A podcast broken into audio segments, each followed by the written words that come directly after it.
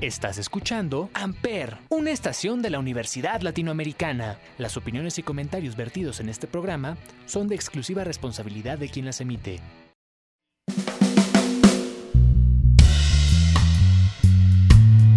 ¿Qué onda amigos? Muy buenas noches. Bienvenidos a este segundo episodio de Lo Leí en Internet. Les agradezco muchísimo que estén aquí escuchando. Espero que se encuentren súper bien. Y bueno, en esta ocasión vamos a estar platicando acerca de las chelitas artesanales mexicanas, sobre todo de las producidas en Baja California Norte. Y esto porque hace un par de semanas estaba revisando mi Facebook, me encontré con una noticia del Universal escrita por Nadia Luna. Y esta noticia será el punto de partida y principal fuente de información de lo que les iré comentando. En fin, el punto principal de esta es el lanzamiento de una nueva aplicación llamada La Ruta de la Cerveza, la cual es un proyecto encabezado por la Secretaría de Turismo de este estado y Grupo Modelo. Considero que la propuesta está súper chida porque así como en Oaxaca tenemos la ruta del mezcal, en Jalisco la ruta del tequila, en Querétaro la del vino y el queso, y en el mismo Baja California tenemos otra del vino, ahora buscan promover esta nueva alternativa para el sector cervecero. Y no es para menos, porque siguiendo la información que aquí nos plantean, tienen 195 marcas de cervecerías registradas. Intenté buscar el dato más actual y en Expansión MX encontré que al cierre del 2018 se registraban cerca de 940 marcas. Retomando esa información, pues estamos hablando de que prácticamente el 20% están concentrados solo en esta entidad. Si bien en lo personal considero que realmente el boom de este sector y de este mercado se dio hace unos cuatro años en el 2016, que fue cuando aparecieron muchas de las marcas artesanales o independientes y muchos negocios enfocados a este mercado, se supo ir más allá de la moda y convertirse en una realidad en, el territorio nacional. Recuerdo mucho que platicando con, un amigo que estaba muy metido en, en esta onda por aquel entonces, mencionaba que era el momento en el que México tenía que dejar de ser un país chelero para convertirse en un país cervecero. Y vaya, creo que el cambio no ha sido tan radical, pero definitivamente se ha generado un cambio tangible en la cultura cervecera de México. Muestra de ello es que muchas de las marcas más reconocidas a nivel nacional comienzan a incluir el estilo de sus cervezas en sus etiquetas, cosa que antes no hacían aunque sigue siendo una realidad que gran parte de la población desconoce y seguirá desconociendo por falta de interés la gran magia que está implicada en todo este en todo este mundo de la chela.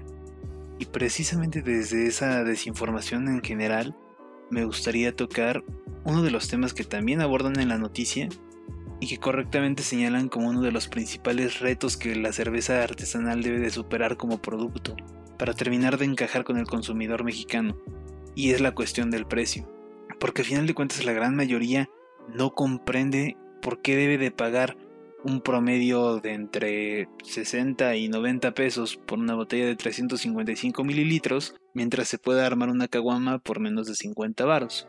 Y aunque en gran medida esto se puede responder al ser un producto hecho a mano y en pequeña escala, o al menos no a través de un proceso tan industrializado, la realidad es que hay otros dos principales factores a los cuales se debe el encarecimiento de, este producto. El primero de ellos es una cuestión de impuestos, ya que en nuestro país este producto no solo sufre el IVA del 16%, sino también un impuesto especial sobre producción y servicios que es del 26.5%. Por otro lado, la gran mayoría de las cerveceras a nivel nacional tienen que importar sus insumos, y es debido a que, en primer lugar, México no cuenta con las condiciones naturales para la producción de lúpulo, y por otro lado, aunque tenemos algunos estados que sí cuentan con producción de cebada, ya tienen su comercialización bastante comprometida. En la redacción de la noticia, este par de puntos son comentados por algunos miembros de la Asociación de Cerveceros de Mexicali, y al final de la misma les preguntan acerca del futuro que ellos estiman para su industria. Y aunque dejan muy en claro que son conscientes del duro panorama económico que está atravesando nuestro país, y ellos esperan que en determinado momento su negocio crezca junto con la economía mexicana. Y aunque me gustó que cerraran con este planteamiento optimista, en redes sociales también he encontrado otras noticias de Forbes, el financiero y vaya, portales de los que no dudo tanto, en los que estiman que entre un 30 y un 57% de las marcas de cerveza artesanal están en riesgo de desaparecer.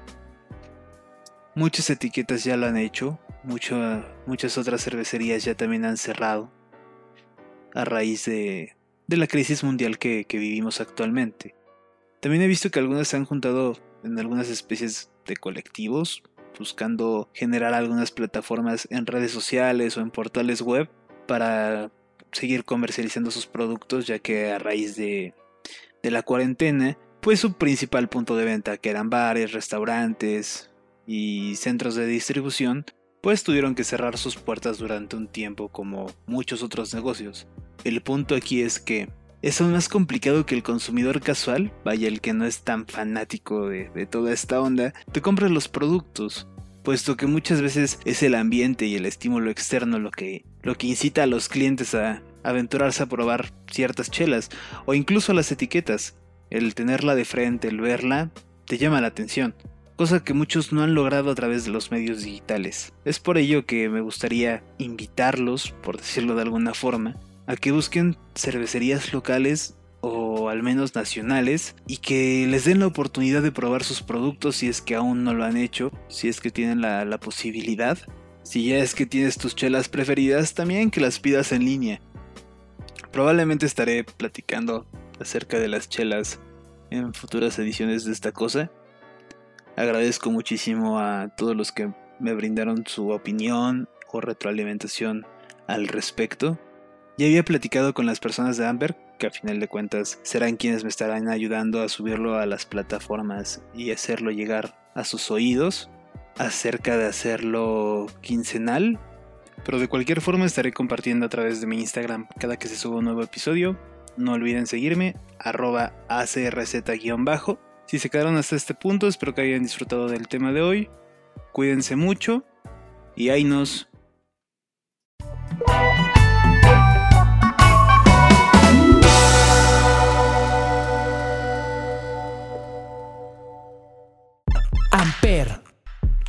tú haces la radio.